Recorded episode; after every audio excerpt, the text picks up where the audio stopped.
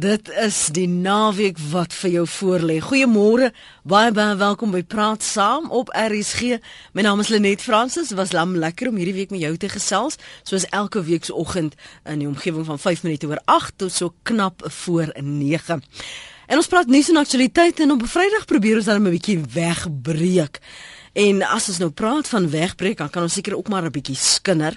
Lamar Odom sê hy het nou genoeg gehad van die Kardashians se melodramatiese en hulle sensasionele lewensdramas. Spoggerige troues, watergeboortes, egskeidings, senuwee-instortings, haarverlengings. Ons sien dit alles op die kassie. Ons praat vanoggend oor realiteitstelevisie. Dit gryp ons aan, dit ontstel ons en dit gee ook vlerke aan sommige deelnemers se drome. Ek wil by jou hoor, wat kyk jy? Maar groot wat ek waar waar ek wel belangstel is, wie van julle het nou al gegaan vir 'n audisie? Jy mag maar anoniem bly. Ek wil graag net hoor hoe die ervaring was. Dalk is jy 'n bekende en ons het jou leer ken juis op so 'n program. Dalk op boer soek 'n vrou of ehm um, kokkedoor selfs of master chef. Jy dalk net nie deurgedring na die top 100 nie. Laat weet my waarna jy kyk en hoekom jy kyk. My gas vanoggend is Dr. Elsabie Peppler. Sy is 'n dosent in media geletterdheid en kommunikasie verwante vakke. Um boonop is sy 'n geselser. Môre Elsabie. Môre Lenet. Dankie vir jou tyd vanoggend. Dis 'n plesier ek sien uit na hierdie met hierdie iemand wat jy nou betrokke is. Hoor ek ook want want nou sien ons daar selfs 'n kanaal wat toegewy is aan realiteitstelevisie. Het ons enigsins voorsien dat dit so groot sou raak? Lenet die ehm um, ek dink ons ons moet gaan kyk na die ontstaan van realiteitstelevisie en dit het jy weet dit is baie interessant dat eintlik die baby boomers sal onthou candid camera. En mm, candid mm, camera mm, was in die 50s al reeds waarskynlik die eerste manifestasie van realiteitstelevisie waar on ehm um, bedagte mense wat nie regtig waar geweet het eers af van die op straat verfilm is as hulle stupide dinge aangevang het en daar's gekke van hulle gemaak en so aan. Toe het die het die era van sepies gekom wat verskriklik uh, betrokke was by sepies en die dokumentêre genre het verskriklik gegroei. En en soos met alles het ons daarmee ook 'n versadigingspunt bereik want ek dink die die regte ding van realiteitstelevisie wat wat ons so ontsettend suksesvol maak is die gehoor betrokkenheid jy investeer jouself in hierdie in hierdie kompetisie of wedstryd of hmm. wat ook al. Jy kan jou selfoon optel, jy kan stem, jy kan kommentaar instuur, presies soos nou met jou program. So dis nie meer net hierdie passiewe gehoor wat op 'n die amper die couch partyt is wat op die bank sit en verveeld is met die inhoud nie. En dan die ander rede wat ek dink ook baie um, impetus gegee het aan die groei van realiteitstelevisie is dat dit relatief goedkoop is. Miskien nie altyd om weg te gaan so Survivor of so nie, mm. maar in vergelyking met 'n groot drama sinema soos Downton Abbey of so, is die produksiekoste relatief laag. Jy maak gebruik van ouens wat verniet vir jou werk, um, en uh jy kry die beste talent dalk op hierdie manier. Mm. Ons gaan nou stil staan by die koste en die soort mense wat audisies doen wat wil deelneem aan wie se lewens ons so op die skerm dan nou sien ontvou. Ek wil graag eers van ons luisteraars hoor wat hulle kyk en hoekom hulle kyk. Maar hier's Johan van Oranje. Johan het 'n baie interessante punt. Môre Johan. Goeiemôre, gaan dit goed? Ja, dankie. Dis Vrydag man. Hoe gaan dit met jou? Ja, nee wat, altyd goed, altyd goed. Dis wat het jy te sê?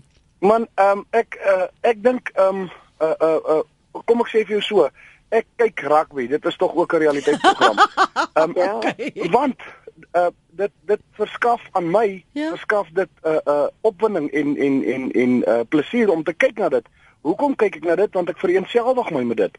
So ek glo mense wat na na na realiteitsprogramme ek kyk glad nie na Kardashians mm. of uh, sulke ek sal MasterChef kyk. Mm. Ek vereenselwig my weer eens met dit. My vrou is 'n chef en ek hou self daarvan om kos te maak. So die goed wat 'n mens wil doen en wat wat jy opkyk na dis tog waarna jy kyk. So jy leef jou as en ware in van daardie uh, programme in. Maar nou nie die Kardashians nie, ja, maar soos nee, byvoorbeeld ja, MasterChef en so aan. Ja, ek glo dit is wat gebeur. Ek meen as ek as ek uh, uh, na MasterChef sit en kyk die kere wat 'n mens TV kyk, um, dan dan dan dink jy by jouself, hoekom doen jy dit? Moenie dit doen nie, jy's dom. ja. Ehm um, so uh, uh, ek dink jy leef jouself in dit in. En die mense wat wat regtig na 'n uh, uh, realiteitsprogramme soos die Kardashians kyk of uh, uh, uh, wat ook al, ehm um, hulle ek ek is seker daarvan hulle wil hulle self vereenselwig met dit. Ja. Ek onthou die eerste episode nou van die nuwe reeks van MasterChef toe ek het sien toe dink ek hoekom huil al die mans dan nou so? met hulle eie kap.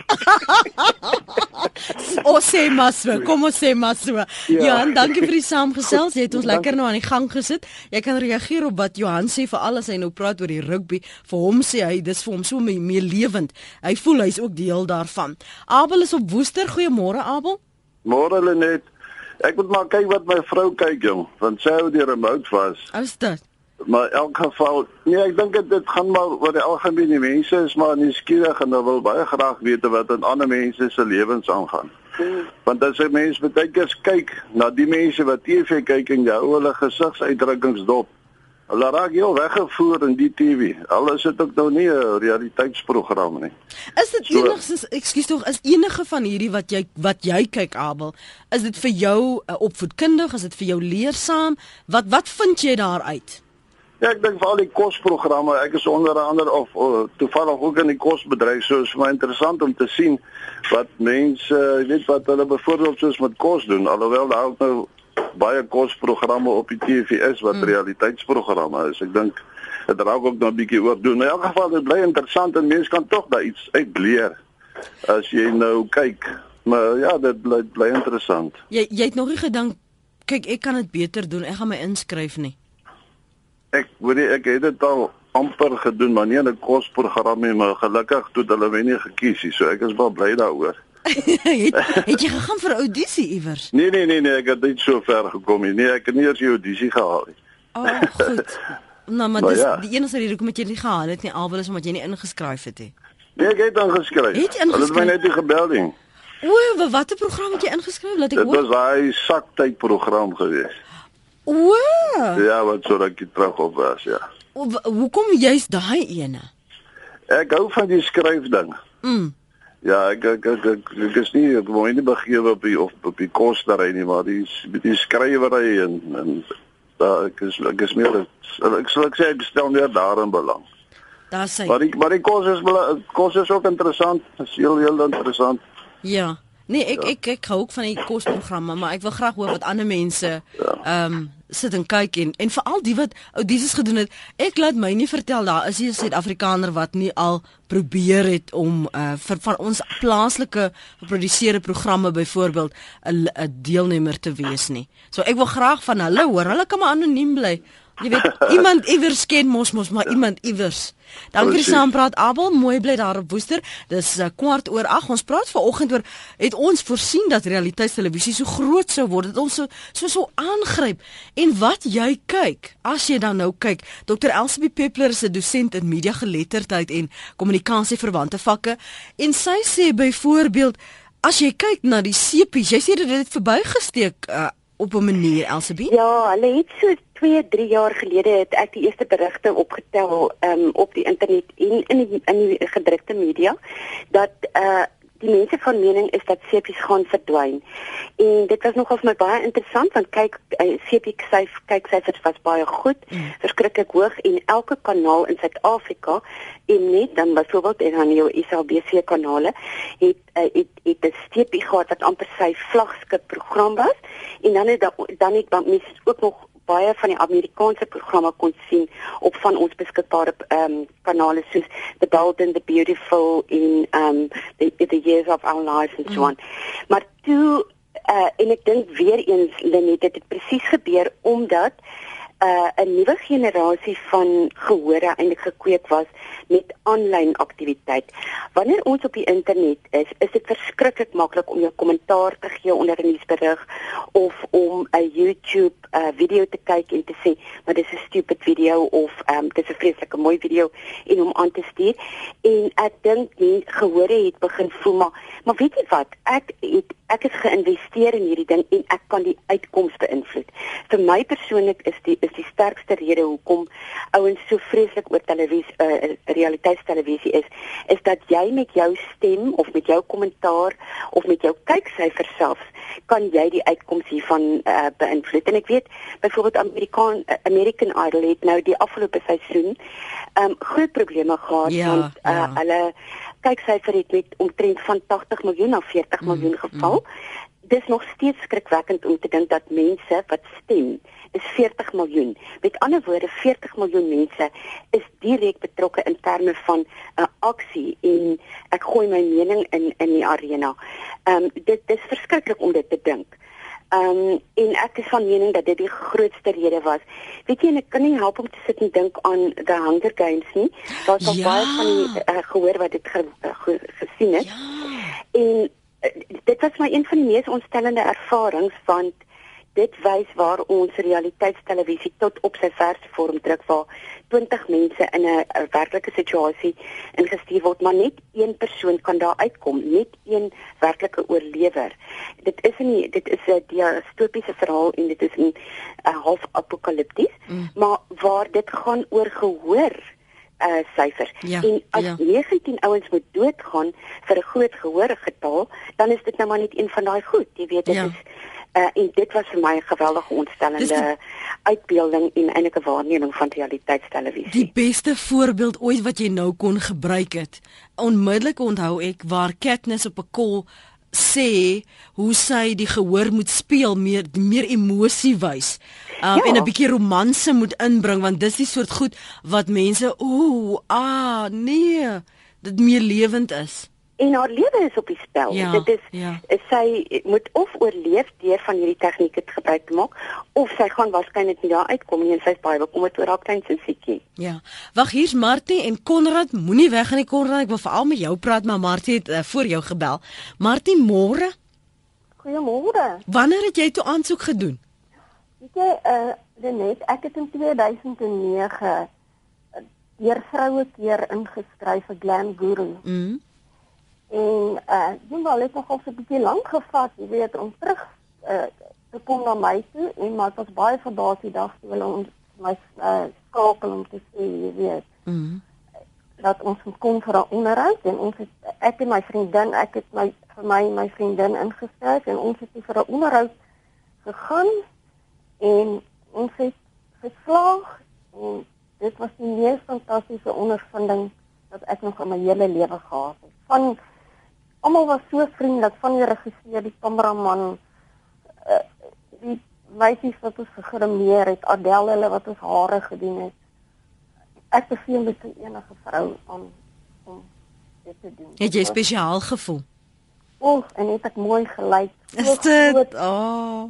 So groot verandering want ek ek was grys, heeltemal grys. Mm. En dan net my hoorie so ek gaan jy ek gaan jou nie met 'n grys kop terug huis toe sien nie en ek jy weet soos wat hy my nou gemaak het ek sny my hare nog steeds uh, die styl wat hy my hare is laat sny. Mm -hmm.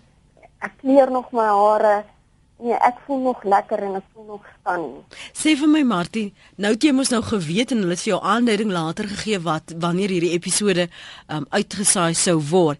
Wat was die reaksie van die mense wat jou ken toe hulle dit sien op TV net my telefoon het onophoudelik gelei daai aand. nou die uitsending, hulle kon dit nie glo nie. Hulle het gesê dit dit is dit was 'n reuse verandering. is dit? Is dit? Ja, nee, dit was dit was net fantasties. Ek kan net regtig al die vroue aanbeveel dat hulle moet inskryf. nou ja, toe. Martie, dankie dat jy dit met ons gedeel het. Ek hoop jy jy gooi nog jou jou jou hare nog so na die kant toe en dat jy soos jy mos nou sê jy jy versorg jouself, jy hou dit nog in stand. Dit is lekker om vanoggend met jou te praat. Baie dankie. 'n Lekker dag vir jou. Dankie. Totsiens. Hier's nog 'n deelnemer. Ek wag mos nou al die heel oggend dat jy moet bel. Konrad, môre, hoe gaan dit? Môre Lenet, goed met jou. OK, dankie. Nou sê eers vir my wie tog gesê jy moet inskryf en hoe jy deel daarvan geword. Man, weet jy, ek, ek moet eerlikwaar vir jou sê verlede jaar toe Kerels wat kook nou opkom, toe dog ek by myself, maar dis nou 'n baie interessante program om in te skryf. En aangesien ek nou baie lief is vir kos maak, mhm. ehm mm. um, kan dit nou net die regte program wees wat ek voor kan inskryf en ek het nou hierdie jaar ehm um, vroeg in Januarie maand het ek ingeskryf vir Carols wat koop. En so het ek gedog ag as ek dit maak dan maak ek dit as ek dit nie maak nie dan gaan dit ook nou nie die einde van die wêreld wees nie. Maar ek moet eerlikwaar sê ek het ek het van die begin af ingeskryf.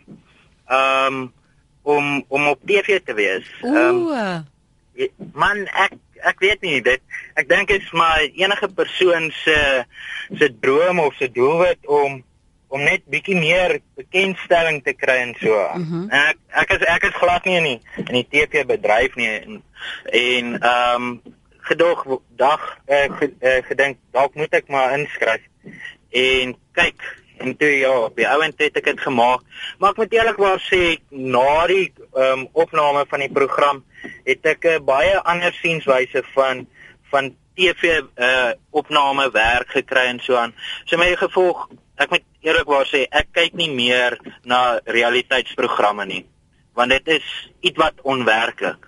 Goed. Nou moet ek vir jou vra, die dit wat jy op onthou jy het mos nou idee gehad van die reeks, maar yes. toe het jy dit nou self meegemaak en dan besef jy die harde werk wat daar ingaan om so nee, goed op TV te moet lyk, nê? Nee.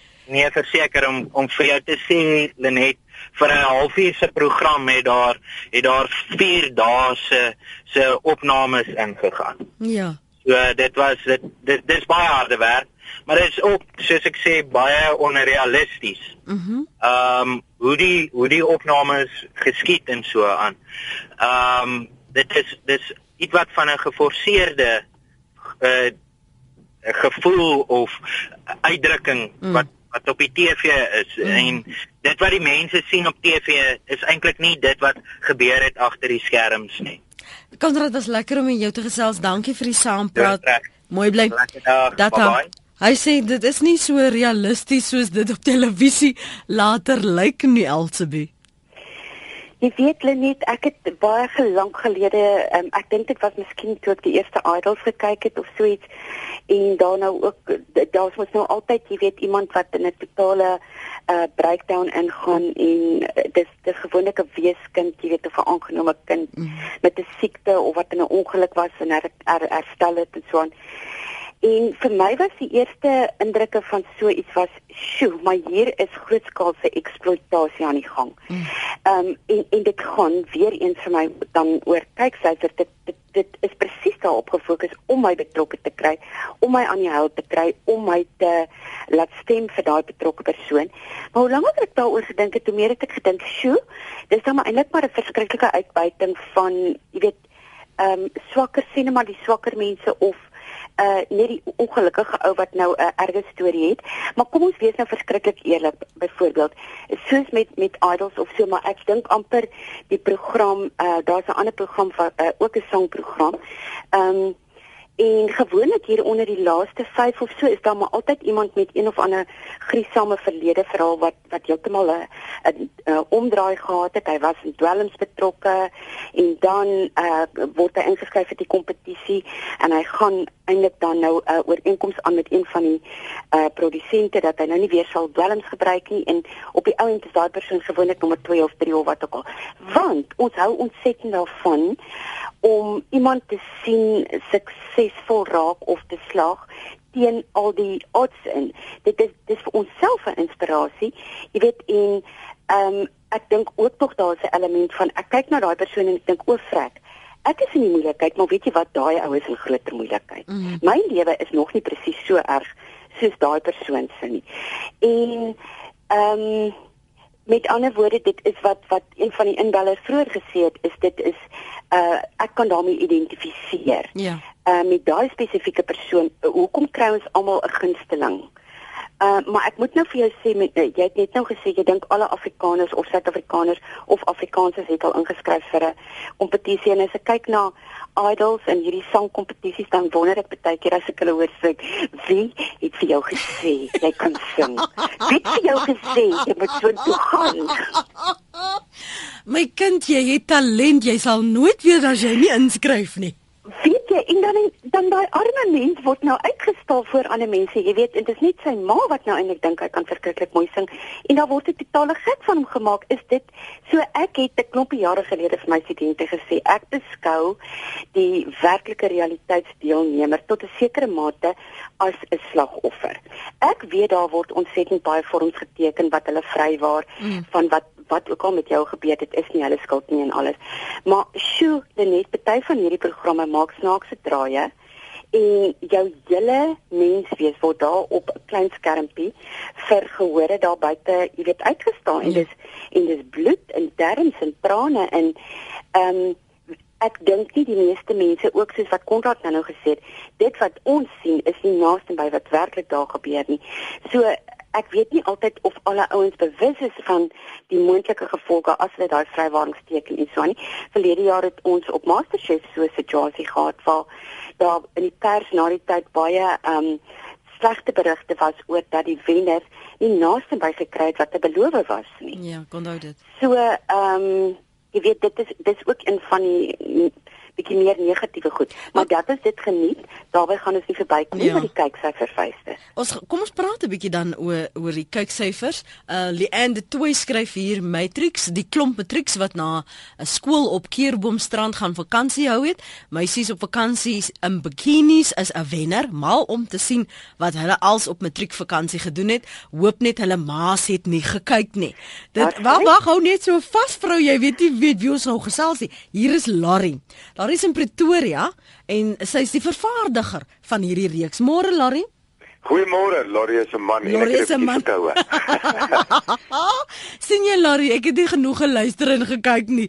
Sê eers gou vir my, hier praat ons nou oor eh, een van die deelnemers van 'n ander realiteitsreeks sê, ehm um, dit is nie so realisties soos dit uitgebeeld word op televisie nie. Elsabie sê sy dink deelnemers is eintlik maar net slagoffers jou uh, opsomming daarvan?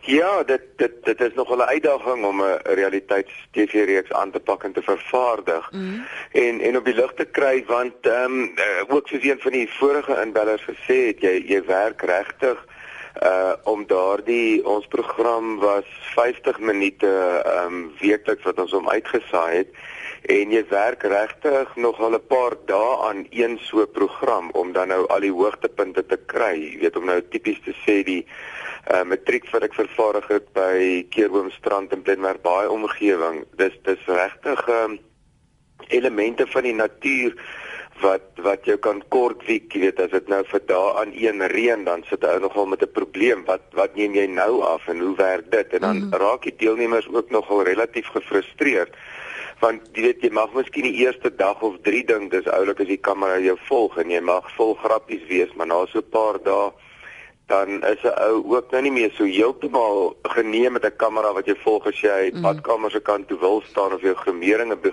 begin bietjie afkom nie. Mm -hmm. So so dit is heeltemal nogal 'n uitdaging maar ek dink wat die uh, wat die wat die belangrikste deel ongelukkig dan as seker is is die kyksyfers. En ehm um, ons kyksyfers was absoluut vir matrieks ehm um, hemelhoog gewees.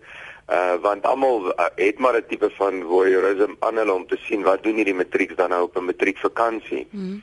En uh so kyksyfers was, was hoog was dit... gewees en dit is maar wat wat waar, waar die waar die ehm um, uh 'n groot ding inkom is is is jou program geskik mm. het hy hoë kyksyfers en as hy hoë kyksyfers het hoe meer drama jy in so 'n program het hoor is die syfers en en hoe beter gaan dit. Twee dinge gou. Ja, jy jy trek heeltemal in in daai mense se siele in, dit verseker. Okay, twee dinge gou. So jy sê die kyksyfer, wie was jou teikenmark? Was dit ook ander jong uh die jeug tieners die jeugmark of of wie het jy ja, getrek as jy kyk na die demografie? was was tipies die profiel van ehm um, MK gewees, Goed. die musiekkanaal mm. met ander woorde enigiets hier van 13, 14 af op na uh studente en, en jong werkendes en yes, ehm um, natuurlik het die ma's ook gekyk. So uh, Ja.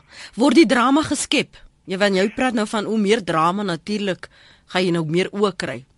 Um, jy weet gelukkig baie van dit is is natuurlik, maar jou jou probleem kom nou in. Sien nou jy het 'n wonderlike drama wat homself afspeel, maar jou beligting was nie lekker of jou klank was nie lekker nie. Dan moet jy maar seker so 'n bietjie aan die kook wees daarvoor, maar anders is daar genoeg dinge wat gebeur wat 'n ou so maar net so kan kan afneem, ja. En die en die vrywaringsvorms wat jy moet hulle moet teken. Wat staan alles daar ingeskryf? Nee, wat Ja, Lori. Dis maar die ja, nee, dis dis die wenresep. Nee, ou ou wil net nie hê die die hele ding moet ehm um, so Engels sê backfire nie. So dat ou ja, almal almal moet maar gevrywaar word. So jy ag nee, dit dit is nou maar net uh, partykeer beter vir almal al die partye want ja soos ek sê partykeer moet 'n ou maar 'n ding wat aksiebeleid was oorskiet om rede jou klank nie reg uitgekom het nie. So dit is maar 'n normale vrywaringsvorm wat hulle gaan dek sowel as wat wat ons as vervaardigers dek op die ou einde. Is daar iets wat jy wou weet Elsabie? Ehm um, ek ek sou nogal graag wil weet waar ehm um, hoekom hoe het het Larry op die gedagte gekom dat hierdie 'n uh, 'n werkbare Suid-Afrikaanse konsep kan wees? Het was daar elders iewers so iets in die in die wêreld of het jy gedink omdat ons ek sit en dink aan jaarlikse beriggewing oor hoe sleg dit op die plekke gaan in Maagheid en Plettenberg Baai en waarewer die matrieks nou saamtrek, jy weet en dat dit eintlik verskriklik gaan en dank Vader die ouers weet nie. Ja, dit dit is eintlik 'n baie interessante vraag. Ehm um, die dit het baie spontaan gebeur eintlik om om dit uitgedink te kry. Ehm um, wat ek nou nou weet sal terugkom by, maar ek dink die die meer beter deel van van dit is om die tweede deel van of die eerste deel van jou vraag te antwoord is. Nee, ehm um, toe ek uh, met my voorlegging gekom het by die televisiestasie het, het hulle juist vir my gesê dat uh hier is die eerste uitgedinkte in Suid-Afrikaanse televisie. Ehm um, dit bestaan nêrens in die wêreld nie. So nêrens in die wêreld het iemand nog nooit so 'n program gemaak nie. So ten minste is hierdie nou regtig 'n werklike eerste uitgedinkte Suid-Afrikaanse konsep gewees. En dan wat wat uh, die ander deel van jou vraag wat dan nou kon sy so erg gaan op die vakansieplekke. Jong, jy weet dit, dit eintlik daai ene het vir ons nogal snaaks uitgewerk uh presies na die regte kant toe want uh as ek nou net kan dink wat is dit Dominee Dirkie van die Moreletta Park NG gemeente in Pretoria het selfs vir ons 'n brief geskryf toe dit nou in die pers gekom het dat ons op pad is om hierdie program te maak dat ons asseblief nie die ehm um, uh program moet maak nie omdat ons dan nou juis aanleiding aanleiding gaan gee vir die deelnemers om dan nou uitermate partytjie te hou omdat ons 'n prysgeld van R50000 vir die wenner op die spel gehad het. En ehm um, ons het 'n brief geantwoord aan Dominee Dirkie van NG Kerk Moreletta Park om te sê hy moet juis nie bekommerd wees nie want die ironie net van ons program dan nou was gewees is dat uh, alhoewel ons agt matriek meisies op matriek vakansie gehad het, was ons uh, span van die vervaardig van myself uh, as vervaardiger deur onderuit kameraman klank en beligting was ons seker 10 of 12 mense in die span gewees en ons was eintlik beter toesig as wat enige ander ouer ooit kon gedroom het om te gehad het oor hulle kinders.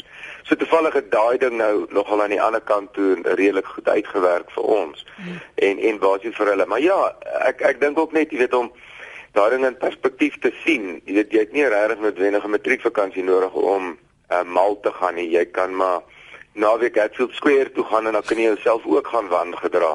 So dit is nie 'n kwessie dat ons dan nou ehm um, heeltemal vrye teels gee om te sê okay doen nou maar net wat jy wil nie. Maar ehm um, ja, dit dit hang maar van persoon tot persoon af. En dit is nou weer die tipiese ding van die pers. Um, ek wil nou net uh, vir jou sê ja. Ek foto kyk plaas ja. van die een ou wat ja. dalk nou een te veel ja. gedrink het, ja. maar dis dieselfde ding. 90 mm, uit die 100% mm. hou lekker vakansies. Dis soos in as jy sien iemand sterf voor jou, gaan jy nou eers wag om 'n onderhoud te kry of 'n foto te neem as wat jy hulp probeer kry. Ja. Daai dilemma. Ja, maar jy weet as jy daai ding ook nou, dit was interessant dat jy dit nou sê. Een van ons deelnemers het per ongeluk haar oogbank oopgestamp in een van die reeks. Ek dink dit was in die derde reeks het sy per ongeluk haar oogbank oopgestamp en ehm um, ja as as as sy nou nie as as ons nie daar was nie dan sou sy nou seker met 'n gesukkel by die by hospitaal uitgekom het en en dit is nou regtig jammer dat ek nou hierdie vir jou moet sê maar dit is ongelooflike televisiemateriaal wat ons gekry het ehm um, wat absoluut ja die, die pyn van daardie arme meisie wat haar oogbank oopgestamp het.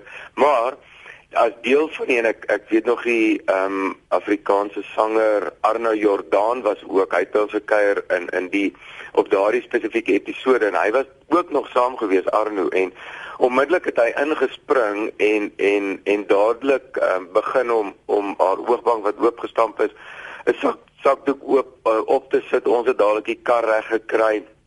Ehm um, ek het toevallig Wel nou nie toevallig. Ek ek ken Ted baie goed, so ek het presies geweet waar is die hospitaal. So ons het daar dadelik net die kar gevat, ingespring in die kar, maar die kameras het nou ongelukkig saam gegaan of gelukkig. En toe ons dit nou afgeneem, waar se dan nou in die in die hospitaal inkom en die verpleegster haar dan nou reg kry om dan nou steekies te gee en alles. So wonderlike ongelukkig televisie, hoë kyksyfers, maar dit was ten koste van die girl wat haar oogbank oopgestamp het, maar dan nou weer Lenet soos wat jy sê as as ek gaan nou nie eers die onderhoud voer nie. Ons het dadelik begin om maar reg te kry, stabiel te kry om hospitaal toe te vat Arna Jordaan met sy sakdoekie en uh, uh en dit vir haar um, ja wonderlike mediese sorg sorg gegee. Die volgende dag het ek terug hospitaal toe om weet nie wat was die ongevalle fooi R350 of wat ook al te gaan betaal, maar dit was die beste R350 wat ek seker nog ooit betaal het. Ja, Lori, dankie vir die saampraat vanoggend. Ehm um, lekker dag vir jou daar in Pretoria, hoor. Ja, so. okay. goeiedag, dankie. Dis Lori wat saamgesels het. Hy is vervaardiger van Matrix. Uh, kom ek lees gou een punt en dan kyk ek na die ander SMS'e en e-posse wat ons in, intussen ontvang het. Waar sê Karen? Ja, Karen skryf: "Ek kyk Survivor." Maar nie van die begin af nie. Eers as die knifing begin. Dit is interessant wat die mens sal doen vir geld. Hul siel verkoop vir 'n pot lensie sop. Uh, Janine sê al kookprogram waarna ek kyk is Nathaniel. Hy is oulik en hy maak minstens kos wat ek ook sal kan baas raak. Anoniem sê boer soek 'n vrou is een van die mees onrealistiese programme. Almal kan so kom so fake voor en geforseerde glimlaggies en emosies. Dit lyk of die boere loer vir die aanbieder meer as vir die meisies wat inskryf. Jean Du Plessis sê ek geniet die MasterChef programme tot die een vir juniors geweldig baie. Ek het al so baie geleer in verband met die basiese beginsels van kos maak, stilering, innovasie met betrekking tot tradisionele resepte en so voort. Ek kyk veel eerder hierna as na ontstellende geweld. Ek gevoel geïnspireer nadat ek daarna gekyk het en ek soek die resepte op die internet. Wat is dan ook mooier as Strictly Come Dancing? Is so Jean, ek kyk ook graag daardie een. As natuurlik 'n reeks wat ons kyk, hier skryf iemand um in die geloofsgemeenskap waarin ek myself bevind, dis Karel, word pornografie baie sterk veroordeel.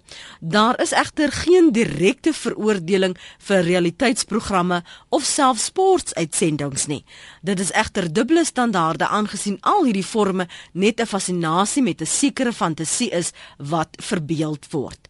Elsie Peppler Hoekom dink jy kyk mense, gaan dit oor die vermaak, gaan dit oor die voyeurisme? Wat vind hulle daarin wat hulle byvoorbeeld nie 'n goeie boek sou kry nie? In die eerste plek gaan dit oor die medium. Um Marshall McLuhan wat ek persoonlik beskou as 'n as 'n profeet van wat in die media sou gebeur het in 1963-64 was hy 'n baie verstrooide professor eintlik in linguistiek. En hy het met hierdie fenominale sin opgekom wat gesê het the medium is the message. En wat hy daarmee bedoel het is dat dit gaan nie vir ons oor die stories wat ons in koerante kry of in 'n boek kry of op televisie kry nie. Dit gaan oor die televisie of dit gaan oor die boek of dit gaan oor die koerant. So jy kry jou ouer ouens wat verskriklik baie van 'n koerant hou. Daar's net iets romanties of of ehm um, miskien is dit net die beste manier vir hom inligting op te neem soos radio. Jy weet Lenet, julle uh, eh, RSG het geweldige hoë kyksyfers. Luistersyfers. Ek vra, ja. hoekom? En ek dink dit is omdat daar nog baie sterk geslag van die silent generation, die ouens wat in die 1910s 20 gebore is, dan daarna die 30s ehm um, en 40s nie, dis die silent generation. Ja. So baby boomers, ons luister nog radio, mm. maar ek het die afgelope week klas gegee by 'n uh, baie moderne instelling wat mm. wat klank doen en een van die ouens het my gesê maar hy luister baie RSG. Altyd hy uh, sy radio is altyd aan op RSG. So in die eerste plek gaan dit oor die spesifieke medium en daarbey gaan ons ongelukkig nie verbykom nie. Televisie is die eintlik die enigste medium wat 'n dubbel sensoriese impak het. Jy sien en jy hoor. En dit betrek met ander woorde twee sintuie waar al jou ander ehm um, mediums dalk net een betrek film ook film en ek dink by film het jy ook nog die derde ene van die spesifieke konteks wat met die popcorn reuk en die slush puppy en mm -hmm. wat ook al gepaard gaan en jy sit tussen mense en jy word deel van 'n uh, ervaring wat uitspeel op die mhm. verhoog of op die film. Ehm um, ja. ek dink met realiteitstelevisie spesifiek is daar iets in ons almal wat mense wil sien in hulle naakste vorm. Ons wil sien hoe hulle in mekaar breek. Ons wil sien hoe hulle wen. Ons wil sien hoe hulle groei. Vir my is die X-faktor. Ek is vreeslik mal oor die X-faktor want ehm um, ek sien dat hulle daar weer eens soos jy weet dwelmverslaafdes vat of so en hulle sit hierdie ou deur hierdie vreeslike druk gaan. Ek weet nie presies wat daar gebeur verder nie. Dalk voel hulle vir hom dwelms om hom te kry waar waar ek hom wil sien of waar hulle hom wil hê of waar hulle wil dink die gehoor wil hom hê. Ehm um, en dit waar uh, praat van jy weet die soort van slagoffer weer ala the hungry games. En ek dink ons identifiseer maar maar onder aan al hierdie goed is daar een woord in die stories. Storie is die heel oudste kulturele vorm wat daar bestaan. Ons kan nie sonder stories lewe nie. As jy 'n rugbywedstryd kyk, speel daar 'n storie uit. As jy 'n opvoering kyk, is daar 'n storie en ek dink die storie is geweldig persoonlik in realiteitstelevisie. So ons die ou word net eenvoudig ontbloot, jy weet, vir ons vermaak, mm. vir ons mm. uh, plesier, vir mm. ons om ons verveling weg te hou en dit kan ten goeie of ten kwade wees. Ek dink mens kan werklik ook ten goeie met iemand identifiseer en dalk uh, aan die ander kant as die wenner uitkom omdat ons die storie was vir ons aangryp. Ja. Dis die element, die storie. Die storielyn. Annelie in die Kaap môre. Môre, môre, hoe gaan dit? Goed, ek is nou opgewonde om te hoor van jou uh, wedervaring. Ja, ek sê nou vir die dame wat die vinnige antwoord het. Ek het dus van jaar 10 jaar terug in 2003 het ek um, aan die Sanlam Money Game deelgeneem. Mm. In 2002 opgekom en het ek die program gekyk en dog ek nee, yes, ek is beter as al hierdie mense op hierdie show. ek wil inskryf. Ja. Ek het met daai mentaliteit ingegaan en na die audisies toe gegaan en 'n audisie gekry um, en toe deur gegaan na die game toe en ons was ons was nou onbekend. Ons vat nie net waantoe ons gevat word nie. En jy's nou onbekende gedeelte in Suid-Afrika toe gegaan. Ek het aanvanklik gesê Here enige plek behalwe Johannesburg net Johannesburg gee regtig gelaal my Johannesburg af. En um, toe moet ons hulle het vir ons 30000 rand kontant gegee. Ons moet woeker met die 30000 rand kontant. En om 'n hmm. lang storie kort te maak het ek toe my program gewen. Wonderlik. Maar van jaar 10 jaar later ek meen ek het uh, oor die 30000 rand gewen wat fantasties was vir my op daai stadium maar vandag 10 jaar later sal ek dit nooit doen. Ek was ek het regtig gedink ek is die kat se snorbaas. Ek kan enige iets doen en, en niemand gaan my stop nie. En ek was nie skaam en dit my ma 17 jaar terug te sê vir my, "Ag, oh, hier my kind, jy gaan my so nie verleentheid stel. Wat as my kollegas sien hoe jou naam krater maak op TV?" En ek sê, "Ma, dis ek van die ma. Ek sal nooit ek gaan wen." En mm. maar ja, nee, vandag, vandag sal ek myself nooit in die posisie sit nie. En en die ander en, deelnemers wat daar was Annelie, ek meen jou jou beweegrede was sekerlik anders as hulle se. Hoe was die kameraderie? Was daar kameraderie of was dit kompeterend? Ek het twee mans gehad wat ek gespeel het mm -hmm. en ek dink hulle was meer sensasie gedrewe geweest. Ek het na die tyd hulle die resensies oor my geskryf en in al, in al die um, besigheidstydskrifte en in die koerante het hulle almal gesê ek het swak televisie materiaal gegee ek het gewerk. Ek het gewerk om geld te maak. Ek het nie omgegee oor sensasie of enige iets nie. So ek het lank tye in 'n kantoor gesit en ek het afsprake gemaak en ek het kliënte gaan sien. Ek moes jy moet drie goed gedoen het. Jy het het, jy het er, jy het te realisties gewerk. Ek was ek was ek was daar om te wen. Ek was nie daar om vir mense plesier te gee nie. Ek wou vir Suid-Afrika wys wat 'n goeie sales rep ek is. nee. Ja, Elsabie, hou so aan. Elsabie, Annelie, hou net so aan. Ek wil gehoor wat sê Elsabie. Ek wil baie graag hoor hoekom sê sy nou 10 jaar later sy sal dit mm, nooit weer mm, doen. Dis my vraag. Annelie, weet jy as as ek kyk ons te polisie, ek het 'n polisieman genoem of 'n kameraman elk gehad en dan 'n polisieman en die polisieman het vir jou gekyk die hele tyd wat jy doen. En hulle ek het op 'n stadium met ek naar gewees van stres. Ek meen ek was 25 jaar oud gewees en ek wou en ek het opgegooi. En die kameraman het my afgeneem en ek het gehuil en ek sê vir hom asseblief jy moenie dit moet dit asseblief dit skiet nie en verlies dit af en hulle sê vir jou nee, is jammer alles wat hulle wys, gaan hulle wys op TV. En die stres daarna en ag weet ek het teruggekom en dan die volgende dag na die na dit op TV uitgesaai, eers was jy stil bly en jy mag vir niemand niks sê. So ek het al teruggekom en vir almal vertel ek het verloor. Mm. Wat nou almal sê, "Ag, dit is so jammer, dit is okay, jy het probeer en dit was goed genoeg geweest." En dan kom jy aand en almal sien jy wen op TV. En dan die volgende dag Weet wat mense het vir maande daarna, dan sien mense my en hulle ontmoet my vir die eerste. Ek weet ek is 'n sales rep, so ek gaan uit na baie mense toe. Sê hulle vir my, "Haai, jou gesig lyk so bekend." En dan sê jy, "Ag, ek het maar kom in gesig."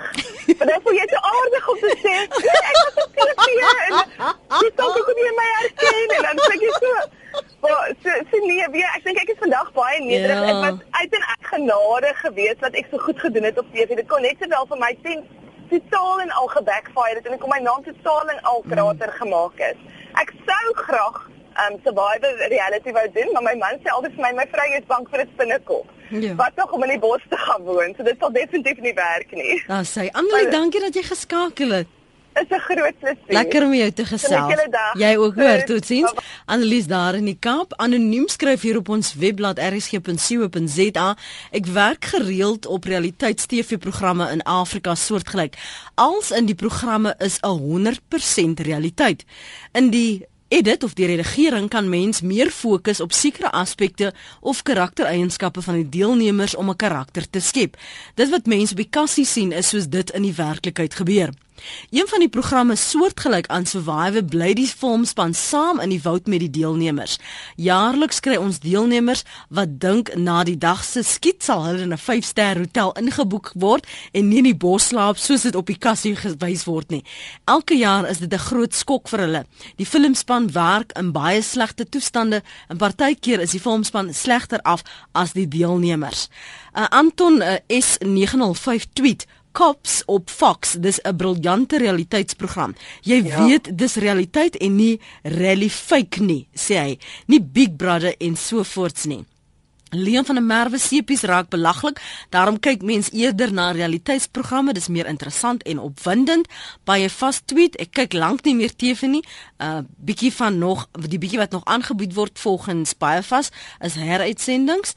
Uh Eugene sê realiteitsprogramme is die grootste klug wat daar ooit was. Dit moet meer realisties wees en minder onwerklik.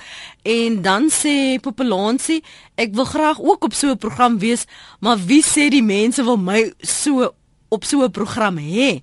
Dis hoekom jy maar vir audisie moet gaan en laat hulle vir jou kan keer en kan kyk op hulle sê of jy nou die soort karakter is wat uh, kyk stof sal sal skep en drama en dan mense vir jouself wil kyk. Jy weet as jy so na die kamera staar, as jy so diep kyk en jy onthul jou en jy ontbloot jou siel en jou hart, dan dit is mos nou kykstof sê die mense wat weet. Maar dis nou nie almal wat goeie ehm um, deelnemers kan wees nie. Is daar 'n manier as jy nou mense moet sê nou goed, as jy dan nou wil audisie gaan doen, wat moet hulle in gedagte hou? Elsabet, jy enigsins 'n bietjie leiding wat jy kan gee? Ek dink dit gaan maar baie, jy weet hier is dit regtig waar oor elke program uh ongelukkig op sy eie standaarde. As jy dink aan iets soos miskien Project Runway, dan dit is tog uiteraard vir modelle en hulle soek die topmodel en in die proses kan ons ons nou verkyk aan die lang bene en die lang naels en die skerp naels en die tipe ding en wonder as ons net so gelyk het, kan ons nou ook daar uitkom. Mm -hmm. Maar ek dink ehm um, weet jy net iets wat ons ook nie moet vergeet nie is ongelukkig wat alles van hierdie al hierdie programme dryf. Daar is net een ding en dit is maar geld. Want ehm um, CP's het in die moeilikheid geraak omdat mense nie meer in die in die ehm um, kyk glewe wou adverteer nie die advertensies glewe. Want hulle het gesien dat die kykersyfers daal en ek dink net hulle het gevoel dit is nie meer eie tyds nie. So Uiteindelik is 'n program so suksesvol soos vir die geld wat daarin gestoot word. Dit hang af met ander woorde in watter tydskleef hy uitgesaai word, hoe lank jou uh, advertensiebreuke is, wie die borg daarvan is. As dit 'n baie goeie sterk borg is, dan gaan die advertensie en die publisiteit baie groter wees en gaan ons baie makliker daaraan aandag gee. Ek voel tog dat ehm um, die algemene programme soos byvoorbeeld uh hoe om 'n koek te bak uh of hoe om te kook of hoe om 'n uh, tuisprojekte doen of so baie appel het op die gewone mense mm. waar dit nie net 'n eksklusiewe groep is jy weet sien maar soos matrieks of soos langbeen modelle of soos ehm um, die uh, apprentice nie wat miskien 'n bietjie sakevaardighede verg. Ek uh, dit voel vir my asof die meeste mense die beste identifiseer met um meer generiese programme waar enige een eintlik kan inskryf mm. en nie spesifieke mense nie. Kom ek lees gou 'n paar van die SMS'e voor ek uh, vir Elsbie 'n laaste kommentaar vra. Ek is mal oor Dragons Den op BBC totaal versadig en moeg vir kosprogramme skryf uh, hierdie een. Mal oor talkshows en huise wat hernu word soos The mm. Block en soos The Apprentice. Mens leer ook baie daaruit. Dis Corn Cornelia se SMS daarin. Anita sê o, net televisie is nie net jy sien en jy hoor nie, jy eet ook. En hierso skryf uh Lana, ek weet nie waar kry die mense die tyd om sekere programme op TV so slaafs te volg nie. My dag het nie genoeg ure nie. Dit werk vir my om na RSG te luister so deur die werk deur. Nog 'n mening, ek is 'n absolute realiteits-TV slaaf. Vir my is dit 'n maatstaf van my beoordeling van die siege van die mens en of ek mense korrek opgesom het. Wanneer daar 'n deelnemer is wat begin huil, sal my man gewoonlik sê daar kry sy nou 10 bonuspunte. maar vir daardie deelnemer is die ervaring 'n realiteit en 'n droom wat hy navolg. Um nog een sê Um ek is Engels spreek maar luister na RSG. 'n Lekker dag vir almal. Baie dankie vir die saamluister. Ek sit en kyk o, dit is nou na aanleiding van die die meesters golf. En hier was tog iemand wat wat ek gou vinnig na wou verwys het. Ja, Larika sê ek verpes realiteitsprogramme, alles is so fake. Ek is wel mal oor CSI en crime investigation. Uh, daar kan ek ten minste sien hoe 'n moord opgelos word en die moordenaar gevang word. Ehm um, dankie julle vir al die terugvoer. Ehm um, ek waardeer dit. Ek en my gasse leer ook baie daaruit. Elsabie, maar is daar een spesifieke ding wat jy dalk kyk? Een ding wat ek nie kyk nie is ekstreem couponing. Ek en my kind het gereelde ehm um, meer verskilletjies daaroor as hierdie vrouens, jy weet, so couponne uitsnip knip in die nag en dan maak hulle hulle kelders vol van tissues en mint eh uh, uh, pepermentjies en so. Ek raak buite my self as ek dit sien want dit is nou vir my tyd mors. Maar ek self is nogal op die oomblik redelik geïnvesteer in in MasterChef. Ehm mm um, ek dink oor ons miskien 'n baie groot kulturele diversiteit in Suid-Afrika het. Met ander woorde, jy weet, ek gaan nou iets sien van Indiese kookkuns en swart kookkuns en mm. wit kookkuns en miskien ehm um, nog nog dalk uh, buitelanders ook. So ek hou van die variëteit daarvan. Net so te loops met net ek het iets baie ouliks raak gelees wat mense juist sê dat hulle nie meer sulke programme so CSI en so aan wil kyk nie want jy weet vooraf die moord gaan opgelos word. Mm -hmm. Maar wat gaan met die realiteit uh, uh, uh, uh, program gebeur. Jy weet nie eintlik wat gaan gebeur nie. So en en ja, julle net dan ook natuurlik jou programme wat klein eenvoudig mooi is, Dancing with the Stars en uh so you think you can dance. Dit is ja, is esteties mooi, mooi en ek verstom my altyd aan al die harde werk op die stel om dit ja, te verander en absoluut. hoe vinnig hulle dit doen op 'n dag tot dag basis. Mm. Dit beïndruk my. Ja, my ook. Uh, Chris skryf nou iets wat ek ook raak gesien het. Hy sê ek weet nie of julle weet van die realiteitsprogram Honey Boo Boo nie. Ek kan my verstaan aan die kultuur van die mense wat in die suide van Afrika bly. Nie net wil ek my skeer vir die dinge wat gepraat word nie, maar hoe kom en dinge daar buite kan wees. Maar wat my die meeste verbaas is die feit dat ek op die ou einde van die dag popcorn maak en vasgenaal sit en kyk. Ja nee, ons hoor jou Chris, baie dankie dat jy dit uh, uitgelig het want ek het ek sit net so meer gefassineerd want ek kan nie verstaan hoe daai wêreld werk nie of hoe daai koppe werk nie, maar dis dink ek hoekom ek kyk die vreemdste wêreld daai Honey Boo Boo se wêreld. Honey Boo Boo is waarskynlik ons laaste gemeene deler op realiteitstelevisie. wag, wag, ek en jy dalk vir jy weet Paris en haar vriendin of ehm um, ja.